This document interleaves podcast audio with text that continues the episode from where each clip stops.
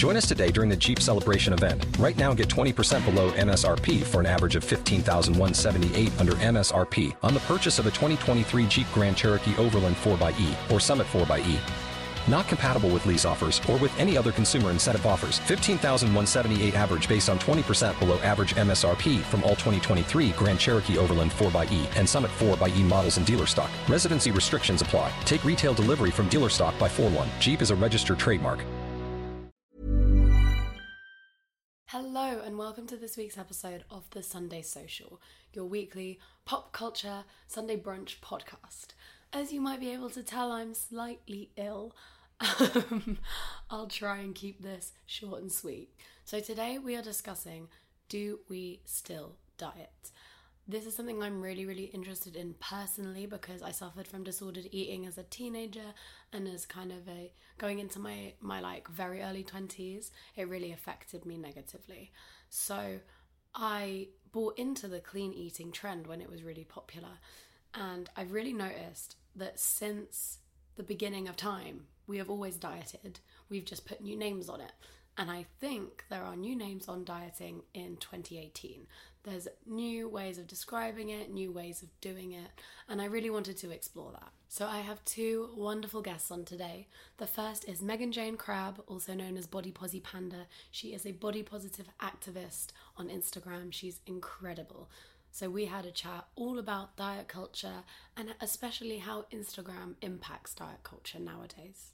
I then had a chat with Carly Rowena, who is Carly Rowena on her socials. She is a fitness instructor, completely qualified, and also, and I only found this out when we sat down and had our chat, she actually helps kids with eating disorders, very young, like teenagers between like 12 and 14, as well as part of her like voluntary work. And I spoke to her about dieting and exercising healthily and how you can approach those things with a healthy mindset. As I think personally, she's one of the most respected, like, fitness influencers in Britain in terms of her attitude and her outlook. So, yeah, this first interview is with Megan, aka BodyPosiPanda, and I hope you enjoy it. Hi, everyone. I'm here with Megan, also known as BodyPosiPanda Yeah. on the internet. Hi. Would you like to quickly describe what you do? Because a lot of the time, what I know about you or what is publicly kind of public knowledge about you maybe isn't exactly your job or how you define yourself. Okay, yeah, yeah. So I am, I suppose I am an influencer. I don't really like that word, but I suppose that's what I am. And I mainly talk about body positivity, body image, uh, eating disorder recovery, and mental health. Um, I am a writer. I have a book called Body Positive Power, and I just do all kinds of bits and bobs around basically helping people reclaim their bodies and their relationship to food and movement and all that good stuff. It's great. Trust me. I keep seeing your book everywhere as well. it's uh, yeah, it's um, it's been wild. I, I mean, I'm really really grateful that it is like doing how it's doing. But I literally wrote it thinking like, if it helps someone, like someone who is where I was when I was a teenager, great. Like Yeah. that's that's all you can ask for, really. 100%. I think it's similar to Chidera's uh, The Slumflower's book because that, again, is like if it helps the teenage me, Yes. I've done my job. And again, it resonates so much more than that and so much more widely because these people, like a lot of us, can relate. Yeah, definitely. That's such a good like barometer. If you're not sure whether something that you're doing is right, is Yeah. it going to help the teenage you? Yeah. like so simple, Oh my so goodness. effective. Teenage me would be like, wow, Luce, you've done a hell of a lot. but um, we're going to talk about body positivity in relation to dieting. Can I ask you, this might be a personal question, have you ever been on a diet? Yes, but not since I found body positivity. So I um, I actually started dieting when I was around nine, ten years old, um, and I got hooked really, really, really quickly. So I was clued up already because I used to like delve into my mum's magazines, and I used to hear all of this weight loss talk from like the the women in my life. Yeah. Um, and I very quickly figured out that it was not a good thing to have a body that was considered too much in, in any kind of aspect. And by the time I was 10 years old, I thought I was too much in a lot of ways. I thought I was too fat. I thought I was too brown. I thought I was just too much. So I started dieting without much clue about what it would do to me mentally or even physically. Uh, and that really, really spiraled for me. And I think dieting was the catalyst of what pushed me into my eating disorder. Obviously, it's not the sole cause because there are so many. There are so many causes of eating disorders. But yeah, dieting, dieting was a big thing in my life. And even after I uh, started my recovery from anorexia, I went back to dieting because I still believed that I was too much and that thinness was the way to be happy. Um, and I didn't stop dieting until I found body positivity at 21.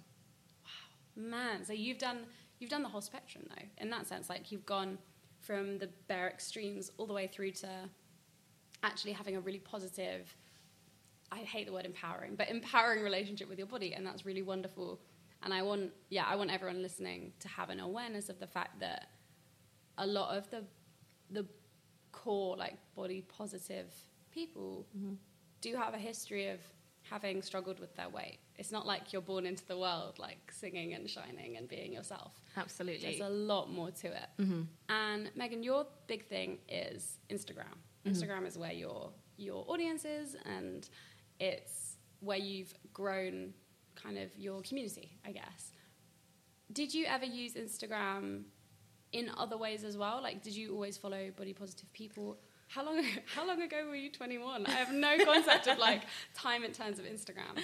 Well, I um, well, I'm 25 now, okay, and cool. um, at at 21, I was using Instagram, and I was using it for the exact opposite of what I do now. So I was just following Fitspo and the celebrities who I thought were the most beautiful, who I wanted to look like, and I would look at my social media like every morning to uh, basically motivate myself to keep dieting and to keep Ooh. doing these extreme workouts every single day. Uh, and I had no idea that the opposite side even existed until I just like happened to stumble across it one day. Um, and I was in disbelief and I did not I did not even want to believe that like accepting my body was an option. I was so used to dieting. Like I just didn't think there was another choice. Uh, so when someone was on there saying you don't have to diet, you don't have to hate your body, here's another way, mind mind blown, just like blown. Yeah, I can imagine. Yeah, no, I was I was very similar. I was a very like Fitspo person mm-hmm. for a mm-hmm. little while, especially on Tumblr. I don't know if you ever used Tumblr, but I was I like oh, Tumblr, terrible community in 2010, mm-hmm. like of little girls who want to get much smaller, and yes. it's just like God. Yeah, Tumblr's scary. one of the worst for like thinspo, isn't it? Yeah, no, it was really and like the ridiculous thigh gap, mm-hmm. like what even rhetoric, I yes. guess, like at that point, because it was just so obviously like scientifically incorrect that you could develop one. Yeah, like, yeah, yeah, yeah. Oh, anyway, no, I feel you. And then how did you kind of put how, how did you put two and two together in a way? Because from initially seeing it and I guess almost being repulsed, like body positivity, when you're in that space of you need to punish your body because mm-hmm. it's not right, yeah. it's not enough. Yeah, yeah. Yeah, how did you get to where you are now? I um so when I when I found this body positive community for the first time, I was coming off of the back of another extreme diet and I had actually hit the goal weight. Uh, and this was the way that yeah yeah. Oh my goodness. the the way I thought was going to make everything perfect right? Like as as we do. Um, and I remember hitting it and just obviously still not being happy and God. obviously still hating my body. Um, so I think finding body positivity at that moment started to make things click in my brain of um, this is never going to make me happy. If I am not there now when will it be enough? Yeah. It, it will never be enough. And I just kind of had that light bulb moment of I don't want to do this for the rest of my life. Like I do not want to punish my body and diet and be hungry for the rest of my life if it's not making me happy. Uh, so that was it. That was it for me. That was the like leap of well, I might as well try something different then. Yeah. Oh my god, that's so good. um, do you find this is a bit of a tangent, I guess, but like, do you, how much do you know about your audience on Instagram? Like, do they message you a lot? Do they? Yeah, I, yes. I imagine they might send a lot of messages because mm-hmm. that's when you're that kind of figure to someone, they, they feel very connected to you. Mm. Um, do you find from their personal stories that they've also struggled with similar things and potentially more recently as well? Yeah, I think. Um, I mean, I think it's a huge range of people who are drawn to body positivity. So I, you know, I have the the people who are currently struggling with an eating disorder and not in recovery, the people who are in recovery, the people who've been in recovery for ten years, and you know, I get messages from teenage girls and equally from women in their fifties and sixties who are saying, you know, I've been battling my body for my whole life. Why didn't I find this sooner? Um, yeah, and they do they do tell me their stories, which obviously it's like it's a very humbling thing that someone thinks that they can talk to you in that way. But equally, I'm sure you have some you have experience of this as well. It's almost like they they don't truly know you, but they turn you into what they need. Yes. So you Yeah. are a figure. You are this not thing, but you know, you you are Yeah. what they need you to be. Um, which is in a way wonderful and in a way quite wearing sometimes. Yeah, I had a um, post alcohol video. if anyone knows me from my YouTube videos, which I assume everyone does, there's like, I feel like there's my content pre alcohol video and post alcohol video. Mm-hmm. And um, yeah, post alcohol video, I had to make a blanket rule of not responding to any messages again, Yeah. pretty much that were personal because it's just exhausting It is. to open your inbox and have 100 messages about someone else's struggle or their parents' struggle with drinking and and like I wasn't an expert, you know, I wasn't a counselor. Mm-hmm. Yeah, the best I could do is send people to Samaritans and hope for the best. Yeah, and this is the thing, and that putting up that boundary, like that doesn't mean you don't care or that you don't want to help, but you have to protect yourself. Exactly. And I was trying to get sober at the time. So it's the same with you. Like you're protecting your own recovery. Mm-hmm. Yeah. Because like disordered eating, especially, that doesn't go very fast. It does. I mean, it doesn't. I um, I personally am someone who believes in recovered. Uh, a lot of people don't, and I think that that is like completely valid, whatever you believe for you. But equally, even even if like even if those things don't like jeopardize my recovery, they they still affect me mentally, like absolutely. And we gotta be careful of our like mental resources. 100%. You're giving a lot already when you're on the internet and as a public figure. Mm-hmm. Yeah. Same And- to you, babe. Same to you. oh my god. right.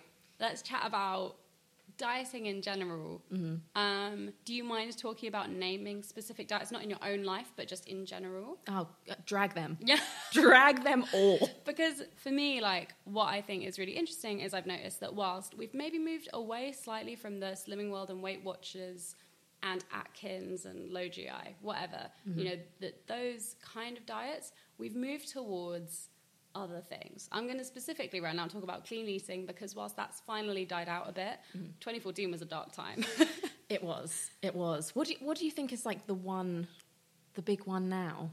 So I think now a lot of it's detoxing, mm-hmm. and a lot of it's like the Kim K appetite suppressant lollies. We get that, and a lot of it, in general, is unintentional fitspo, and like, and maybe even, and I'm going to say this with a huge pinch of salt because I know many very healthy vegans, but there is a level of um, this kind of glamorized online veganism that isn't really that accurate to to the realities of being a vegan, as far as I'm aware. Yeah. Um, I live with two vegans; they're great, but it's this kind of glamorized Yes. tiny girl in bikini veganism that pushes people to to adopt that lifestyle. Yeah, no, I think that's fair. I think especially you you also see a lot of that from people coming out of the eating disorder recovery community and sliding straight into like Really? militant veganism and you know in, it, you've got to be so so careful if you're recovering from a restrictive eating disorder that you're not just finding new ways to restrict 100%. yeah Yeah, but so that's kind of the trend I've noticed is this kind of move away from the word diet. Would you say we still diet? Absolutely. I mean, this um this move away from diet. Let's not get it twisted. This is a very carefully crafted message and method of the diet industry, and this has been happening for decades. Like the the so the first like big push away from calling diets diets happened in the nineties. Um, Really? Yeah, and that was when uh, more research was coming out about how dieting doesn't actually work long term and people regain the weight. And there's so much evidence, there's so much research about that. Yeah. And it was just coming out around that time. So this was when all the big diet industry companies started calling themselves a lifestyle change. And that was specifically so that they were no longer thought of as diets because people knew diets didn't work. Uh, and basically, every, I don't know, I would say like every five years or maybe every decade, they kind of try and revamp themselves to fool people some more. yeah, yeah, yeah. Oh So now, um, I mean, they are they're still calling themselves lifestyle changes. Obviously, the uh, the big one in recent news has been Weight Watchers changing its name. Has it? It has officially, I'm not sure in this country, but in the US, it has officially changed its name to Wellness That Works. Yeah. But that's but it's all based on like sugary substitute. That doesn't make oh that annoys me. Mhm. and it's and it's numbers. I think I first first off, like before we go any further, I um I want to clarify that if anyone is listening to this who is currently dieting, trying to lose weight, or on Weight Watchers, I don't want you to feel like you're a shitty person because you are not. You are surviving the best way you know how in this fucked up culture that teaches us like weight loss is everything. So we are not critiquing you. We are critiquing the bigger culture. Yeah. So um, they they will do somersaults and jump over backwards to uh, not be called a diet. But ultimately, if they are prescribing a restricted form of eating for the purpose of losing weight, it's a diet. And if you want to pursue wellness, that is your call, that is your prerogative. You could do that, but it doesn't have to be centered around numbers. That's the thing. Like, it doesn't have to be about goal weights and point counts or calorie counts, whatever it is. It can be about things that make your body feel good and feel energized and not necessarily look different. Uh, so yeah, I mean they're not they're not fooling me. I don't think I don't think they're going to fool many people to be I think honest. you'd be surprised. Mm. I think as well, like a Weight Watchers target audience are people who don't care about the name. Mm-hmm. you know, like um, what was I gonna say? I had oh yeah, you literally brought up a phrase that I completely forgot existed, but this is the this is kind of the diet culture and exactly what you just said, and I'm just gonna repeat it. Wellness. Wellness is being completely repurposed and I feel like I feel like the phrase wellness came from something spiritual Mm. like a while ago. I feel like it it has been repurposed and reformulated into into books and into magic of tidying up and whatever to create Yeah, yeah. a new sellable commodified wellness. But I don't know, and I should do some research on this. So No, I mean I think you got a point. I think um, I think wellness in general has to include mental health. I mean, maybe that's a wild idea, but like, I, I stop it, Megan. You're so radical. and I feel like any anything that is is making you feel guilty or teaching you that you have to like keep very very careful track of the amount of olive oil you eat like that's not really prioritizing your mental health really Yeah, hundred percent. And I think as well, we think there is some kind of holy diet secret, and that's still perpetuated. Like I get, I get ads on Instagram even or on YouTube being like these like big bulked up men, like oh you need this one secret to shed all this weight. Um, and it's a, then it's like cuts to a shot of a guy with a bit of a stomach, like. I'm like, what is going on? yeah Um, yeah but we're sold this idea there's a secret. But no nutritionist even agrees on what is, in inverted commas, like going to help you be well or help you be healthy. yeah So I'm not quite sure why we invest in a golden secret ideal still. At least uh, according to the ads I get on stuff, I'm still investing in a golden secret that doesn't exist. Yeah, I think we all are. And I think what is, um, I mean, for me, what was always the most alluring and like the most tempting thing about dieting is that it really sells us this idea that it will solve everything in your life. And it's not just that you will be thin, it's that you will be the version of yourself that you've always wanted to be. You know, people will fall at your feet, you'll have opportunities, you'll go on adventures. Um, I, I really believed that when I was thin, I would be a completely different person, just the opposite of who I actually am. Wow. Um, which obviously was never going to happen, but that's what diet culture sells us, uh, like over and over again with every like every makeover show where they suddenly get everything they've ever wanted at the end, every weight loss transformation story in a magazine or online. It's not selling us just thinness, it's selling us the dream. It's selling us control as well a lot of the mm-hmm. time. There's a I am disciplined, I have willpower. I think there's a whole load of pressure in society. Maybe this is also connected to are we dieting? We might not be, but we now have this really big pressure to be busy all the time mm-hmm. and be like really, really tough on ourselves, I think. To Yeah. compete in a really busy world. And part of that is can I get to the gym at 6 a.m.? Like, can I say I'm doing that every day and have that strength in me to, like, off, on a hangover, go and still eat healthy? And, and that kind of the willpower message. I think comes across a lot in body transformation stories still. They are everywhere actually on Instagram, They the body still are. transformation stuff. They still are. That that's is- such a that is, that's such a good point you just made. That's such a good point because it's um yeah, it's it's who can force their bodies to conform, like who can like fight against what they naturally are to like become this vision of strength Yeah. and control it is we- just associate it all as well with like laziness, and it's like our bodies are just our bodies. Like Mm-hmm. Yeah. we're probably putting a lot of energy into a lot of other things. Like, Mm-hmm. yeah, I, I think when I realized that I did not have the mental energy to put lots of effort into my, into my at least like diet and exercise, like I kind of do what I want, and that's fine. But there was a really long time where I, my eating was questionable, and I was in this world where I was like, it's about me being bad, I mm. think, and not being and being lazy and being, and it fulfilled all of those issues that I had. Was like, mm-hmm. oh, why don't I just eat a certain way, and like I'm proving to myself, oh, you are, you do have willpower, really, Yeah. you do have this thing, but obviously you don't get any more fulfilled from it. No, and that's that's the big secret, and that's what it's so hard to get people to believe that when they're in it. Oh, because- 100%, you're blinded. Yeah, and we we pin our entire lives on it. Like Mm-hmm. we pin everything on when I've when I've lost the weight, and you know I've done it to the extent before that I've literally quit jobs so I could focus on losing weight because that Oh was like the only goal that mattered. Wow. Yeah. Yeah, it must be weird looking back on that. And do you feel like a different person to that? This is just a personal question. Like, do you ever look back on yourself and feel like, wow, I was almost unrecognizably me? Yeah, Or I, do you still see it as like a really, a long process of self? I think um, I think it's a it is a long process, and I think for me, what removing dieting and body obsession and food obsession, what removing that from my life did was not instantly transform me into a different person, but create space for me to become who I was supposed to be.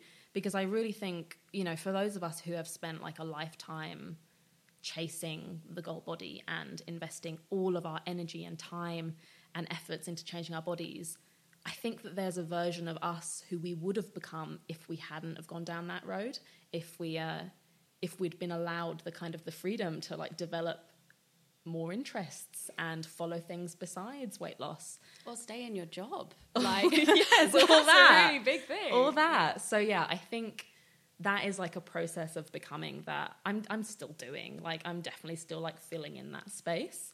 Um, and it's hard and it is long, but it's it's a lot more exciting and fulfilling than trying to fill that space with changing my body. Hundred percent. Yeah, I would hope so. like, um, I wanted to quickly like, you you probably know facts like this hundred percent through and through already, but I read recently that it's something like only. Let me see if I can phrase it right. It's like only twenty five percent of people who are obese or overweight, maybe. No, I think it's obese have actual correlating health problems that mm. are, they aren't healthy in inverted commas. It's like 25% of this, obviously a huge group in society that we demonize for weighing more than our picture perfect ideals of what a human should weigh. And I, I've been reading a lot more about that recently and how weight and health really is not correlated at all. Mm-hmm. And I just want to kind of talk about that a bit for anyone that finds this and is like, but people just need to lose the weight because Yeah, it's yeah. a health thing. Yes, that will be um, that will probably be a lot of people because that is that is people's initial reaction, and that's what we've been conditioned to believe that Yeah. you know dieting is the solution to the problem of fatness. Um, and I am. I, I use the word fat. I don't. I don't use the word obese because it's a very loaded term. Yeah, Um, actually, yeah. It's, and well, it's- it's BMI scales, yes, isn't it? and it's like it's the, it's the medical term, which instantly implies like health complications. So I use fat neutrally. You know, some people are fat, some people are tall. Yeah, It's it's kind of the same thing for me. Um, and I would say that there is so so so much evidence about the fact that health is so much more than size.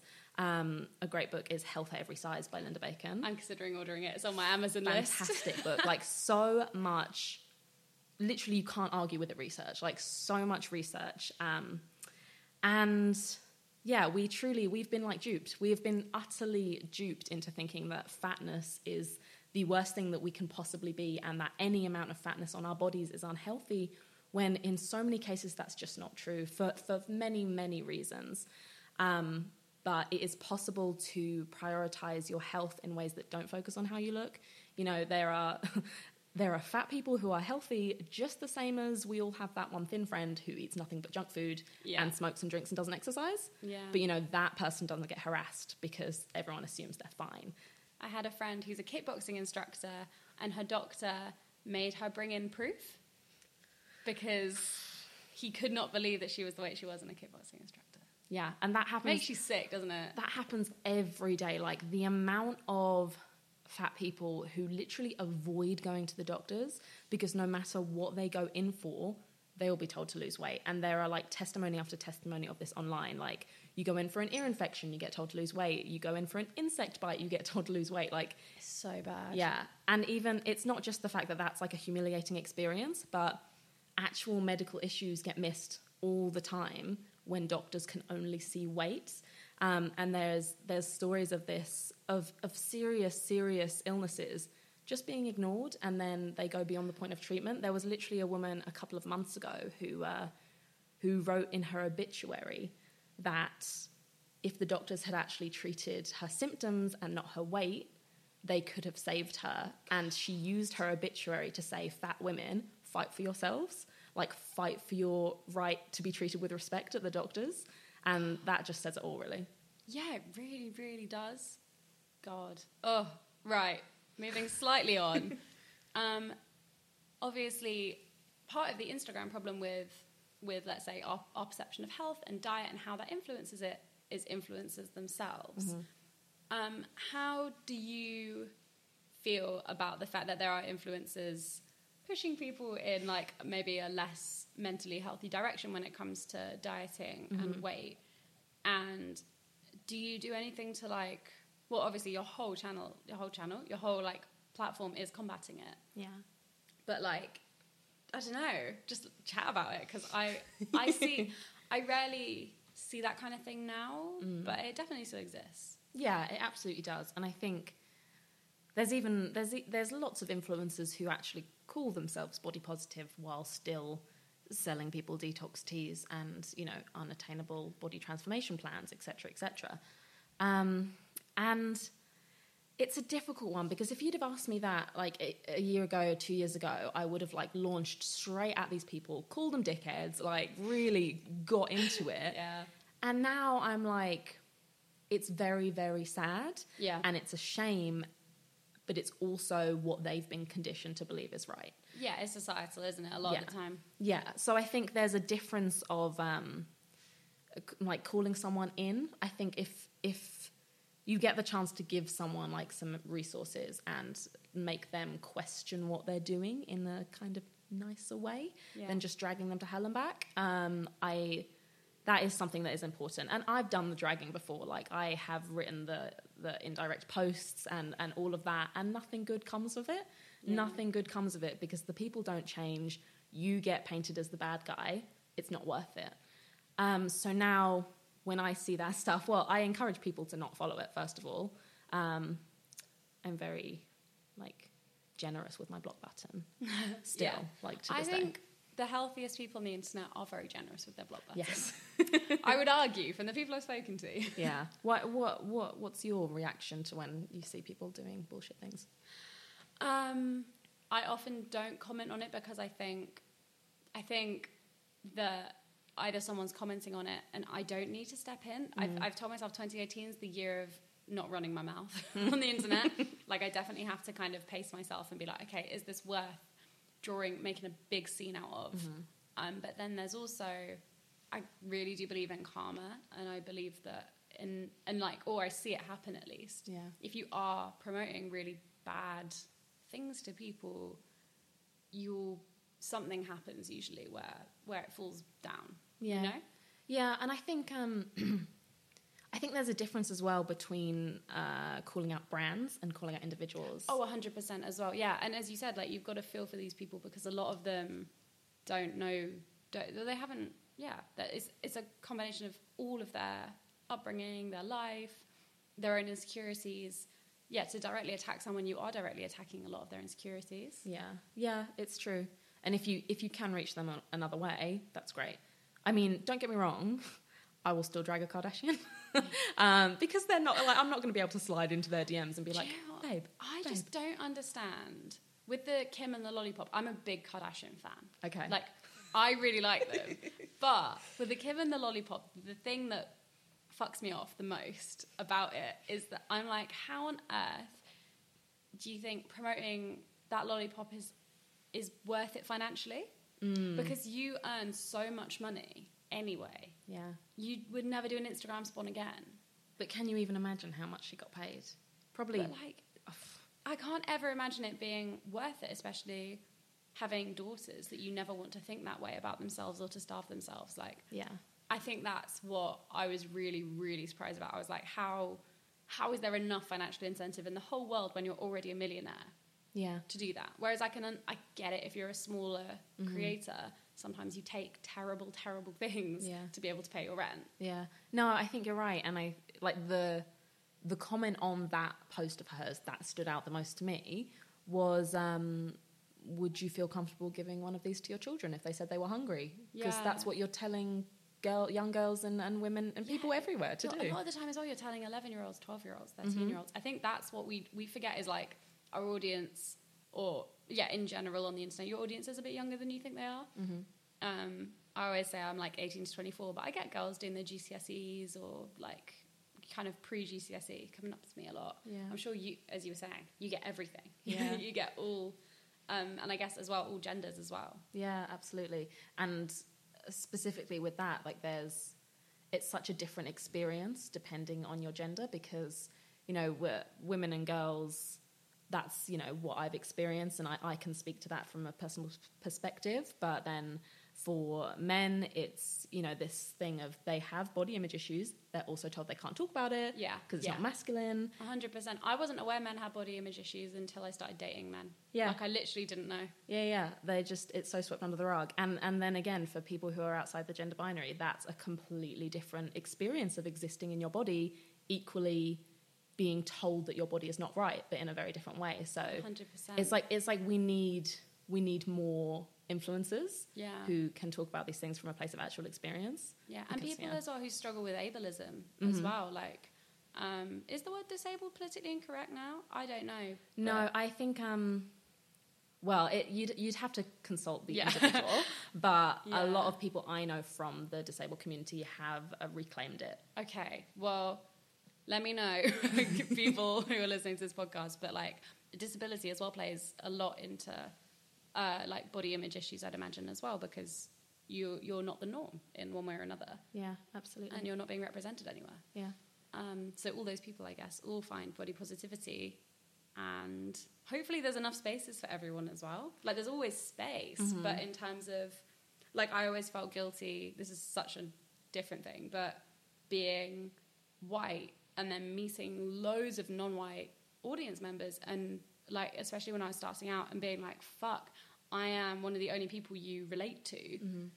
Where's people that you relate to more? Like I can't give you a lot of what would really help. yeah, yeah. and I remember feeling like really odd about that. Well, I think this is um, this is this is talked about now quite a lot in the community, but this is one of the biggest uh, drawbacks of the fact that body positivity has become more popular. In that, in a lot of ways, it's still just mimicking the kind of hierarchy that society gives us. Yeah, hundred percent. like i i am fully aware that i am where i am in this community because to a lot of people i'm still like not pushing the boundary too far you know i'm i'm a size 16 i'm mixed race but i'm light skinned i'm able bodied i'm young so I'm pretty privileged as well. It Mm-hmm. sounds silly, but when I spoke to Chidera, she was like, "You're pretty, I'm pretty. We follow each other because we like the way we look as well." yes that is still very much a thing is a thing. Yeah. and that is what that is what makes it harder for space to be carved out for people who are more marginalized Yeah. and people who don't have the same privileges but need to have a voice in this conversation.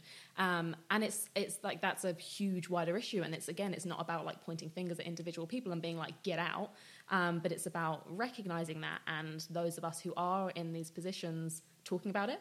Talking about privilege and saying, if you're following me, follow these guys too, because they deserve to be heard. 100% especially with the the OG body positivity people like I'm sure probably everyone who's listening to this knows this but body positivity wasn't a mainstream movement it was fat black women who were like we're going to take the space back right Uh, yeah, I mean, it was. I think most people would consider that body positivity originated in the 60s and 70s in the US. Um, there were a group called the Fat Underground, and they were predominantly fat, queer women of color.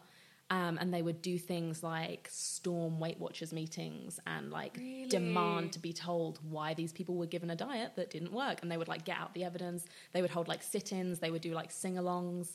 So yeah, it, it its roots are so radical. Yeah. Are so so radical. And that obviously like whenever a movement gets popular it gets watered down and down and down and down so the masses can enjoy it. So it's like palatable for them.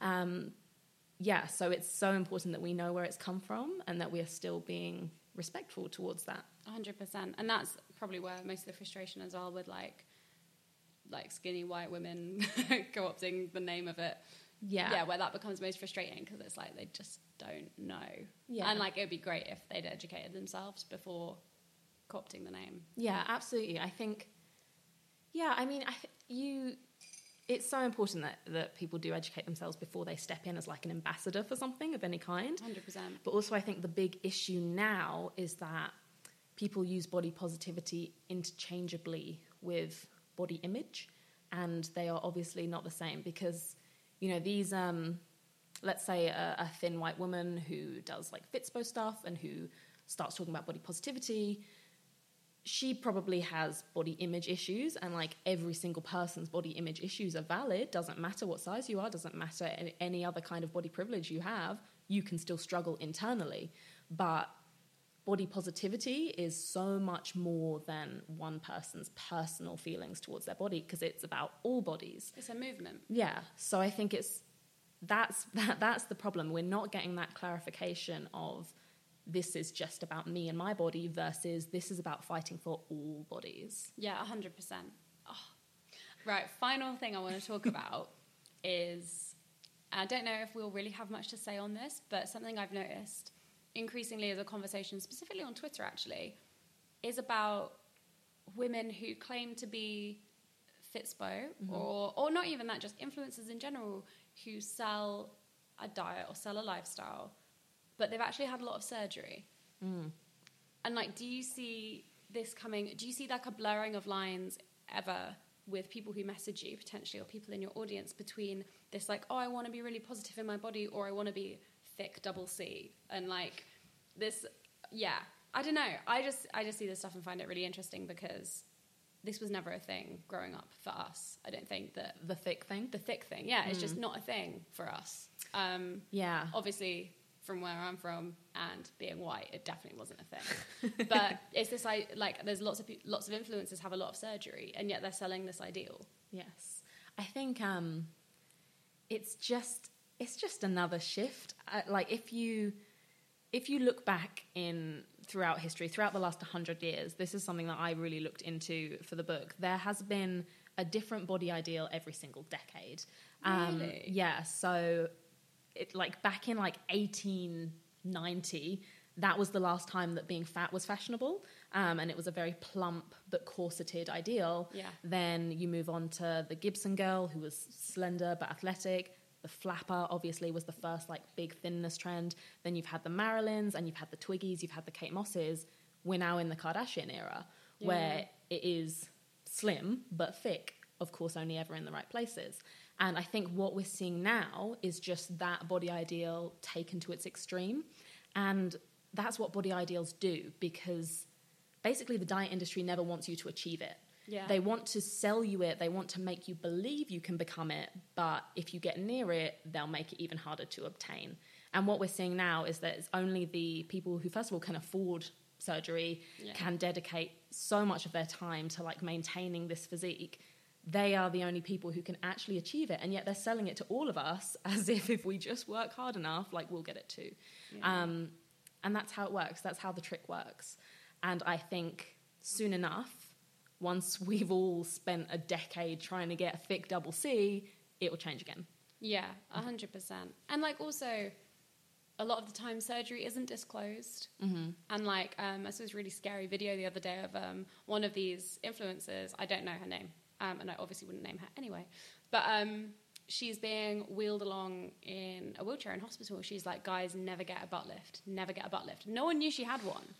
But obviously it went wrong, um, and she's in hospital for it. And she's like, "I'm scared for my life. I'm scared for my life." That's like fucking. Snapchatting herself. Oh, that's so scary. And I think that we we're not being told the truth about any any kind of cosmetic surgery. Like the way we even the way we f- refer to it as plastic surgery makes it seem just like trivial, but it's not mm. plastic. It is human flesh. Like it is working, functioning parts of our body that we're cutting into Yeah. to change. And again, like it's not if you've ever feel like you needed to do this that's actually that's not your fault if you're listening and you've you've had cosmetic surgery you're not the bad guy here Yeah, it's personal choice, isn't it? It's just like it's quite scary a trend where Yes. Mm-hmm. nothing's being disclosed. Or and I have so much respect for the women that do disclose their surgery and they're big influencers, especially like fashion influencers and beauty influencers, because it means that you you're like, oh, okay, I get it. You know, it's like clarity for your audience. Mm-hmm. yeah yeah but you know like where does it end Yeah, no, totally. where does it end it's yeah it's scary it's scary and we're all just doing the best we fucking can to try and like survive in it Yeah. but good lord i'm like, uh, Yeah. not to end on a negative note but i'm scared for the future like genuinely Oh my goodness. Um, but in happier stuff, Megan does an incredible job at doing body positive commentary and posts, and I love your socials. I just think they're great. thanks babe And hopefully doing a tour soon if everything goes well. In my in my brain, it's going to happen. So. fingers crossed yes And where can where can we find you on socials? Uh, so mainly just BodyPosiPanda on pretty much everything except on Twitter. There's an underscore because some bastard took the name. Wow, that's impressive. Do you ever see usernames? You're like, how on earth did you get there before me? Mine's so weird. Yes, I think yeah, this is because I hate Twitter and I didn't get Twitter for like years after Instagram. I mean, you're not missing out. No, such a vile place, such a vile place. Anyway, thank you so much for joining me, Megan. No, thank you. It's been great. It was so lovely talking to Megan. I love speaking to someone who is so insightful and doesn't choose to blame other people for the way that they interpret diet culture. I find that super refreshing. And now let's move on to my chat with Carly, where we kind of discuss how you can approach, let's say, diet and improving your mental well being and wellness in a more healthy way. Hello and welcome back to the Sunday Social. I am here today with Carly Rowena. Hello, I'm so excited to be here. And actually, having a water in a cuppa is just really nice. Yeah, it is, isn't it? Carly's come all the way from Norwich today. Yeah. Wait, can I say where you live? Yeah. Is that fine? Okay. Yeah, yeah. No one's going to find me because Norwich is in the middle of nowhere, so you're all good. There are so many people who are influencers in Norwich, aren't there? Yeah, I think Norwich is lovely and it's super safe, but actually, there isn't that much. I feel like if you want to kind of be creative, you're a bit stuck, so you go to London. So I feel like everyone kind of went online. Yeah. And then they left me and then they went to London, but I've stayed there. yeah. no, it's wonderful. Um, anyway, today we're talking about do we still diet? Because, and I tried to give some context to Carly earlier, because um, when I was younger, my mum just dieted a lot. I'm sure she won't mind me saying that. It was just like a thing that people did. And I always thought, like, oh, but it's kind of gone out of fashion now. However, does dieting manifest in different ways? What enables it? How can we be more conscious as consumers to not buy into it? Um, so, Carly, quickly explain who you are and what you do. Ooh, this is like my Tinder profile. Okay, if I wasn't married, this would be what I would say. Um, so, my name's Carly Rowena, and I am personal trainer and online fitness blogger. Um, I train clients one to one, but I also do retreats around the world, which is probably my favorite thing. Um, we just did Kilimanjaro, and we have Peru coming up, so I love doing that. so cool. oh, it was just amazing. You learn a lot about each other when you're kind of climbing a mountain without toilets. That's, yeah, you learn a lot. You get close and cozy. Um, and I also have, yeah, my YouTube channel, which I love, which is kind of talking about lots of different things, blogs. But I also work with children in America um, who are struggling with eating disorders. Um, and I teach events everywhere where people get to work out with me. And I'm also pregnant. I should probably put that in there in case you get a weird baby gurgle happen. I mean, if someone met you off of Tinder and then they were like, There's oh. a lot. I think I'll skip her, swipe past me. Yeah.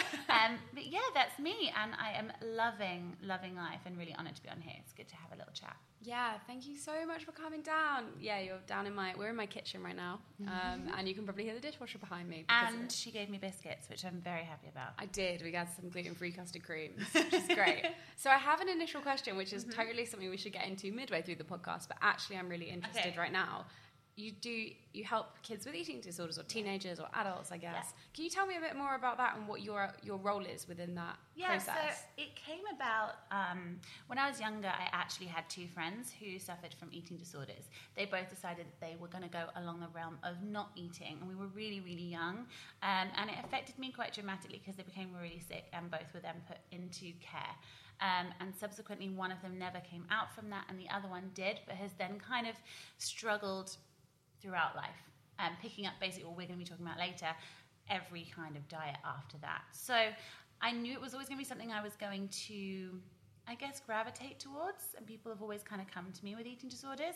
And then it was actually being on YouTube that I had a 10 year old girl message me who was severely overweight. She was from America, and um, she was really struggling with her body image. And she, when you're kind of 10, which we all forget, you don't really have your own money, you can't go to a gym, you, depending on where you're living, you might not have space to work out, um, and you're most likely being teased at school, which is what she was.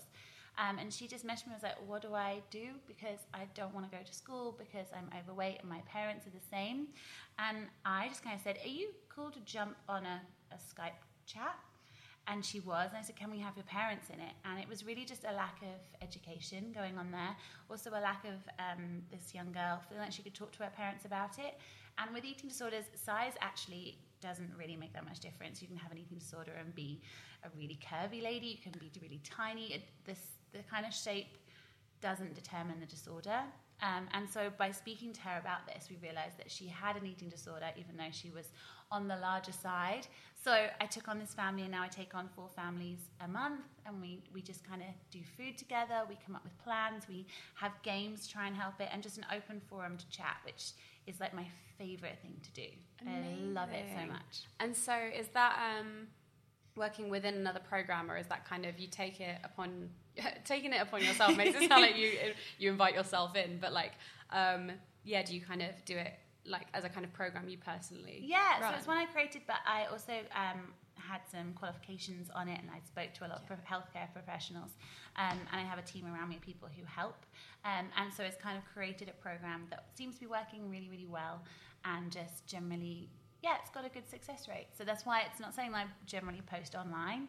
Um, it's kind of a passion project, and also I, I don't think I could take on everybody. So for kind of a month is is amazing to see the like see the change. And are a lot of them young young people? Yeah, so I have decided to work with kind of between 8 and 12 at the moment because I think it's such a vulnerable age group. It is at any point, but I feel like they have less of a voice and less options.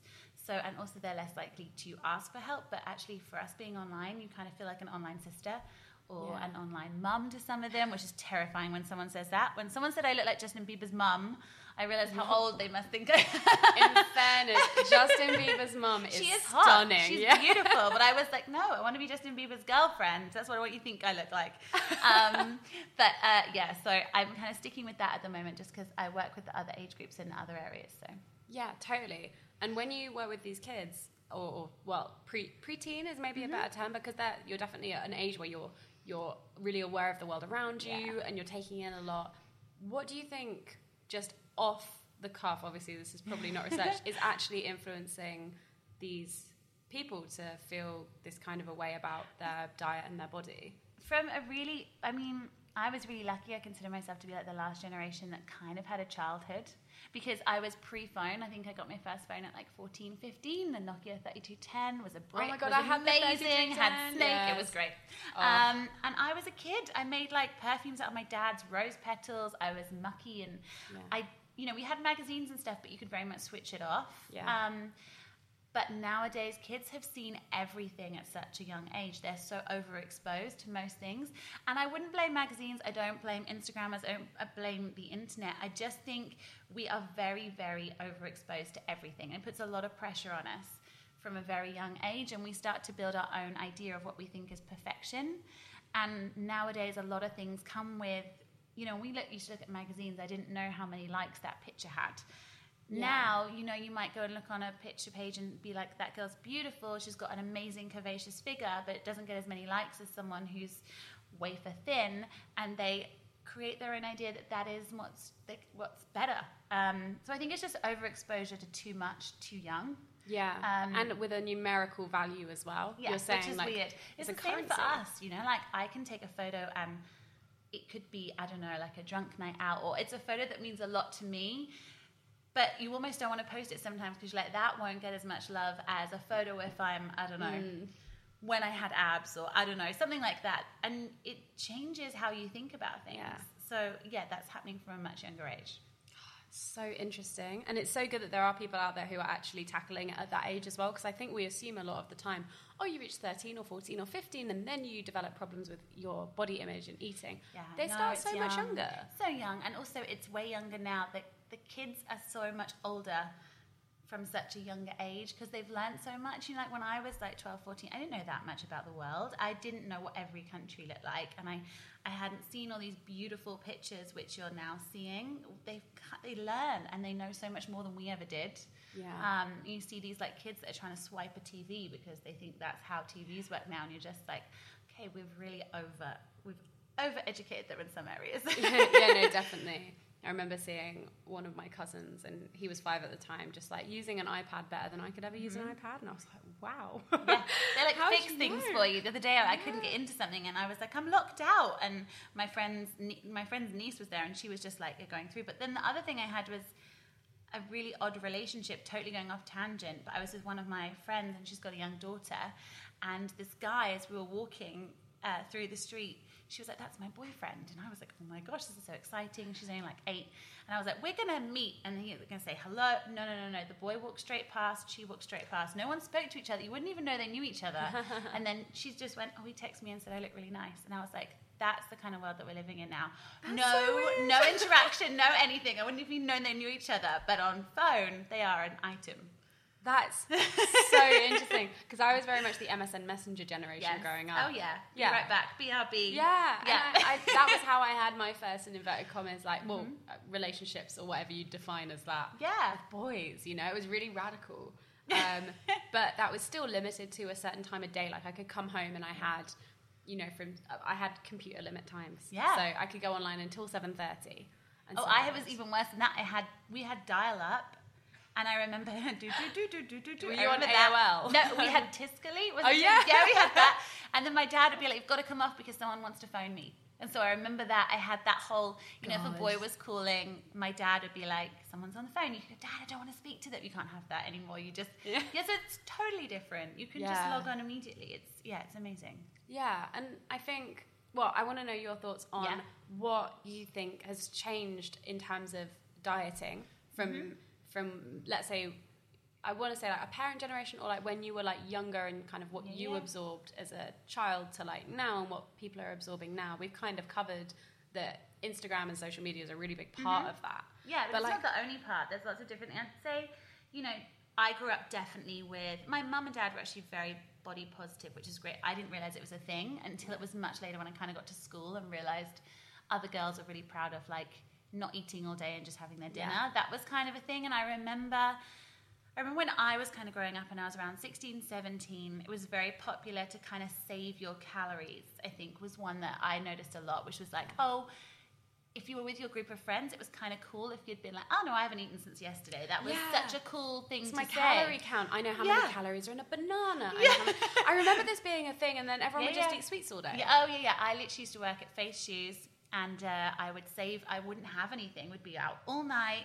Then we'd get up and I'd have pick a mix or Millie's cookies or something later on, and I'd be like, "Oh, that's what I'm gonna have," and then save it because you're gonna go out drinking with your friends and maybe have cheesy chips later Yeah. on. Um, so that was one, and then obviously there was like you know your Weight Watchers and all those kind of things, which was generally what our parents were kind of doing. Yeah. I found. Um, So you've got this kind of diet market from a lot does come from parents, and a lot of the people that come to me now that have been my clients, they've actually grown up with someone in their family who maybe even took them along because they, they didn't have an option. Yeah. So there's a lot of parents who've done kind of the Weight Watchers thing, and then the kid has the same idea about sins and all this stuff, and they're very similar, and you watch them both kind of yo yo throughout.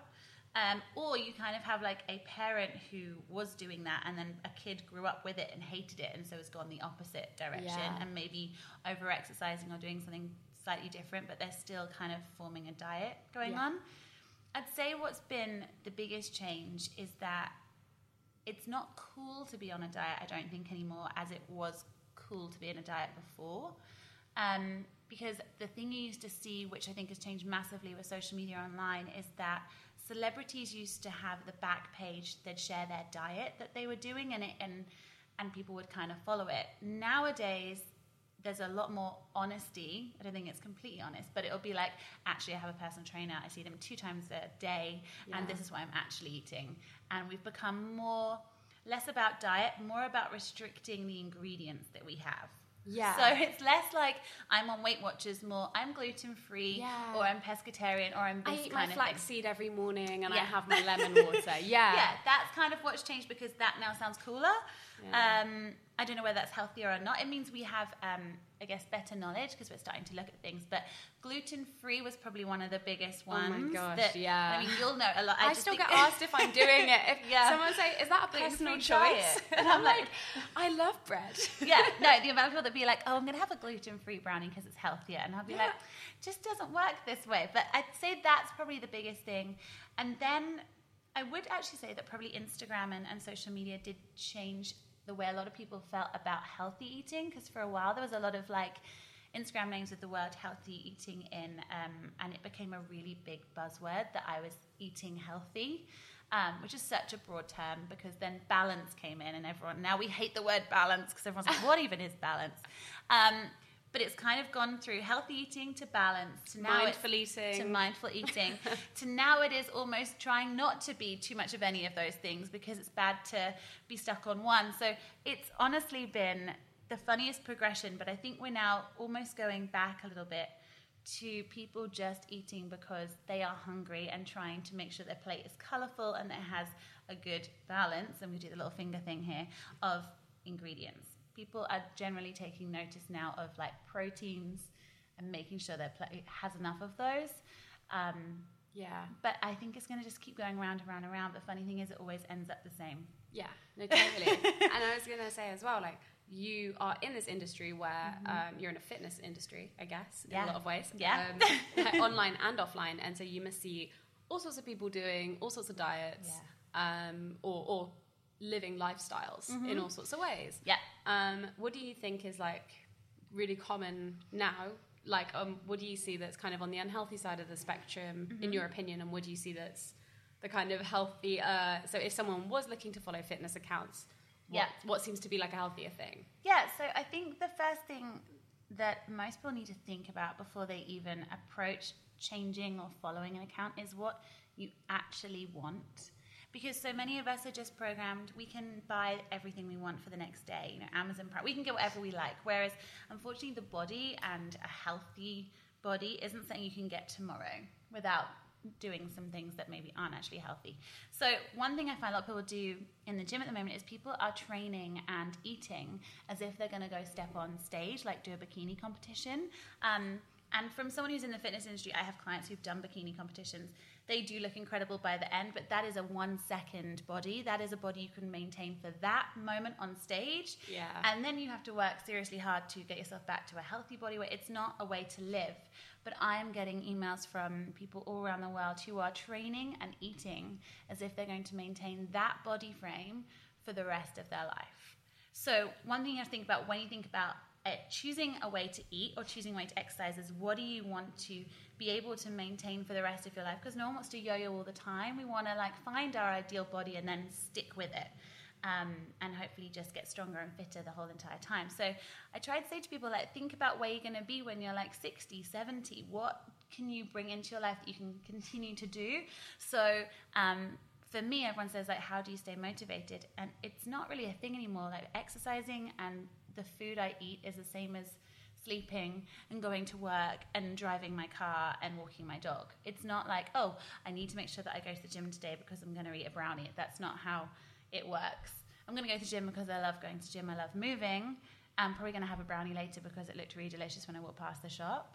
Yeah. and I don't feel bad about it because my um, amount of exercise that I'm doing and the food that I'm eating, it all balances out to be perfect. Um, so, ooh, if that sounded like a fart, that was my elbow. Just so you guys know, because I realized that didn't sound very good.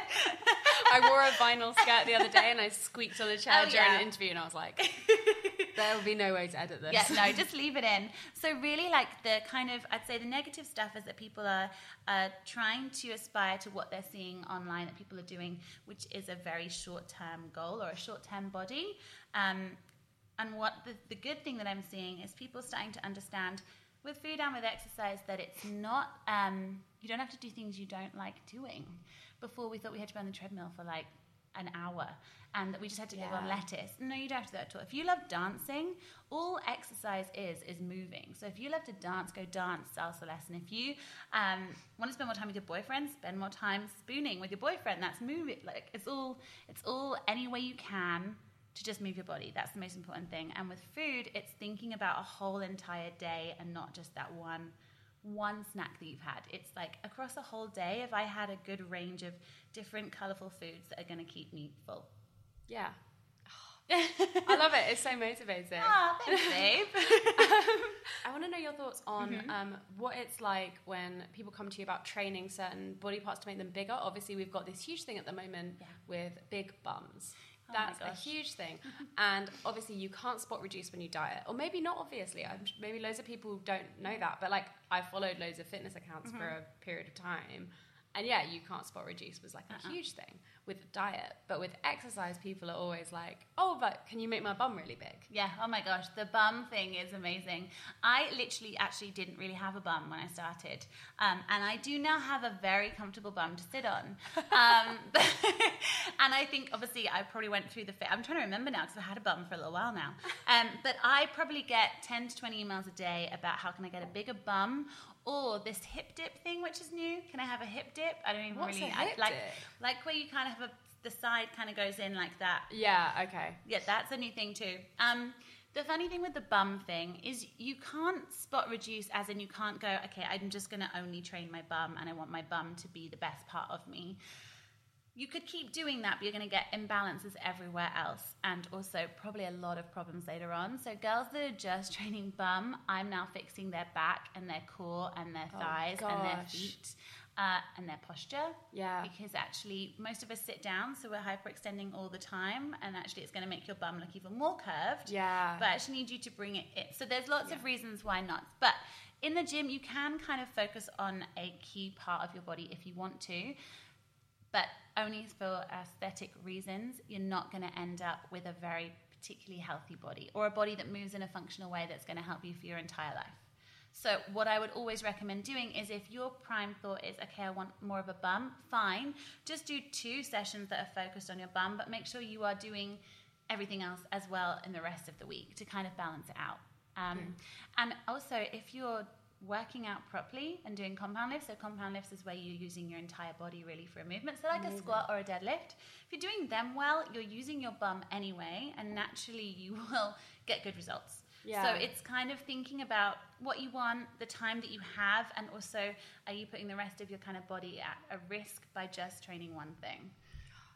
it's honestly so interesting to hear this because I feel like, yeah, I feel like I had all sorts of influences from the internet specifically when I was growing up and I was really, really worried about my diet and Yeah. my exercise. And then hearing this kind of thing, I'm like, oh, this makes so much sense. also, remember that online people do generally only share the best parts of themselves, and some people are just really lucky to have an amazing bum. yeah. Um, I do and- think that as well. I always look at them and I'm like, especially with celebrities, if you're following a celebrity for like Fitspo in Yeah. inverted commas, they might just have that naturally, or Yeah. there might be surgery involved, and I Yeah. think we forget that. There's a lot of things you can do. There's a lot of angles and lighting and leggings and oh my, there are leggings that can hold you in and lift you up in ways that you don't even know. Padded leggings. Yes. Oh my gosh. And I I've even seen like, padded pants for guys now, which lift and push forward, which is obviously handy for them. It's like a push-up bra for your penis. But um, I got the penis in. Um, sorry guys. I said like, was there any words I can't say? She said there wasn't, and I said that might be one of them. Um, but yeah, so with the bum and stuff, just remember that you know everyone's genetics are very different. Some people are more susceptible to build a bum, and also you've got to remember what people do in their daily life. Yeah. If it is someone who is walking around a lot, or it's someone who's doing more exercise, their bum's probably going to grow more. If it's someone who's sitting down on it all day, it's probably going to be flatter. So, yeah, you just uh, think it through.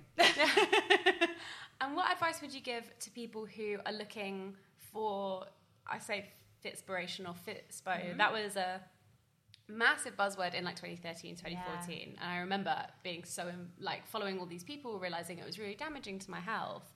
But there obviously are so many benefits to following people who are also on a fitness journey.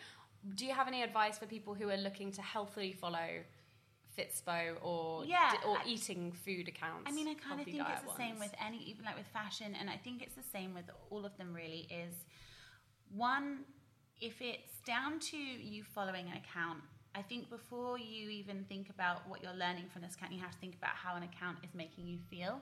I regularly tell my followers to unfollow, and if they unfollow me, that's fine. It's not like a negative thing. It's just for a lot of us, an image or the way someone portrays themselves can make you feel negatively about yourself. And it doesn't mean that person's bad, it just means you're not ready to follow them. So, whatever the account is, if it gives you any negative feeling about yourself, I would always recommend unfollowing. Even if it is the most, the sweetest person who's posting out really lovely tips, I still think you should unfollow. Yeah, But when you it can be as nice as you want Yeah, in your yeah. in your captions, Yeah. but ultimately, if that body's making you feel bad, You can't help if you just Yeah. trigger someone, and that happens to a lot of people. So I'd say unfollow. You might end up going back to them in like months later and feeling good, and that's really nice.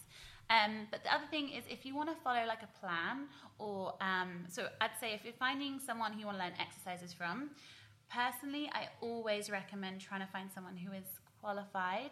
I mean, not everyone's going to write that on their Instagram account, but just for the purpose of getting right form, especially if you're doing weights, you can really Yeah. damage yourself in that kind of thing. Um, there are so many super sexy people out there who have incredible bodies, and I'm sure their knowledge base is just as high. But I feel like if you were someone who is very interested in the fitness industry and you had a high following, you would care enough to just do that qualification to back yourself up. Yeah. I, I just think it's really important because you don't know if you're giving the wrong information. And even if they just say something like, "Oh, I'm an instructor," that means Yeah. they've got they've got some kind So of qualification, important. right? Yeah, because like, you can really hurt yourself um, Yeah. doing some things. And the same for nutrition. There's loads of amazing food accounts out there. Um, but I would always say if you're trying to learn about food and what's going to be good for you, I'd try and follow a nutritionist who's going to give you, and there's loads out there who can give you some real tips, and then explore some other ones. Um, and then the only other thing I think is if you're trying to follow a plan, again, try and follow a plan from someone who has a qualification, or at least they've collaborated with a PT. It's got some kind of insurance, health and safety in there. Not health and safety gone mad, but just to make sure you are safe in what you're doing and you're not going to end up hurting yourself. Definitely. Just before we were recording the podcast, we were chatting Mm-hmm. about. Um, uh, I don't even remember if this was in the podcast, but you mentioned, and I think this is really important to reiterate. Like there is no unanimously agreed nutritionist Yeah. guide to how to eat. Everybody is different. Yeah, it's so we totally we forget how unique we all are. You there is not one other person out there that's like you. We don't think the same. We don't have the same daily habits. We don't that there's just no way that there is one plan out there that is going to fit every single person. Yeah. So the idea really is to kind of find things you enjoy. If you can enjoy what you're eating and you can enjoy how you're moving, that is the biggest key to success because you're going to stick with it. If you're hating the foods you're having to eat and going to the gym or doing this exercise regi- regime is making you unhappy or taking up any free time that you have, it's probably not the right one for you. So just explore, find people, take bits, learn bits, and then create your own something because you will never be the same as anybody else, and that's the most important thing to remember. Yeah. Thanks so much, Carly. this has been so so interesting. No worries, yeah. loved it. So basically, if you're like, oh, I need to eat thirty bananas a day, to Oh, God, to no. live your life. um, and this person lost so much weight when they did. Just try all the things that might suit you. Yeah, I think that's like a nice conclusion. definitely. Yay! Loved it. Thanks. You can find Carly on forward slash Carly Rowena. Yeah, yeah. much. Everywhere. Type in Carly Rowena and it will come up. You can find me. Carly also has uh, fitness plans, right? And Yeah. do you do meal plans as well? I don't do meal plans, but there's kind of guidance and food shopping because I just, again, there is Yeah. not one meal plan for each person. I don't want you to tell you to live on 2,000 calories or 1,000 calories. So it's a guidance to how to work out what works for you. Carly is just a super genuine person, and I absolutely loved sitting down with her for a chat. You would never know she's seven months pregnant. I think she might be eight months now. Like, how unreal is that? And yet she's still working out every day. She's honestly a powerhouse. Obviously, each to their own on how they exercise and how they approach it. I personally don't exercise at all. My gym membership is very much buried firmly in my bank account. So, thank you so much for listening. Let me know your thoughts on diet culture and how it's manifested in 2018 on Twitter using the hashtag The Sunday Social or on Instagram at The Sunday Social Podcast. I have great news. We are now available on Spotify. Life is sweet. I am so happy about this. So if you're listening on Spotify, go over to the Instagram, go and tweet, let me know your thoughts as well, and leave a review on your favorite podcasting site. I don't know if you can review on Spotify or not, but if you can, please leave a review. And again, thank you so much for listening. I will see you next week with another episode.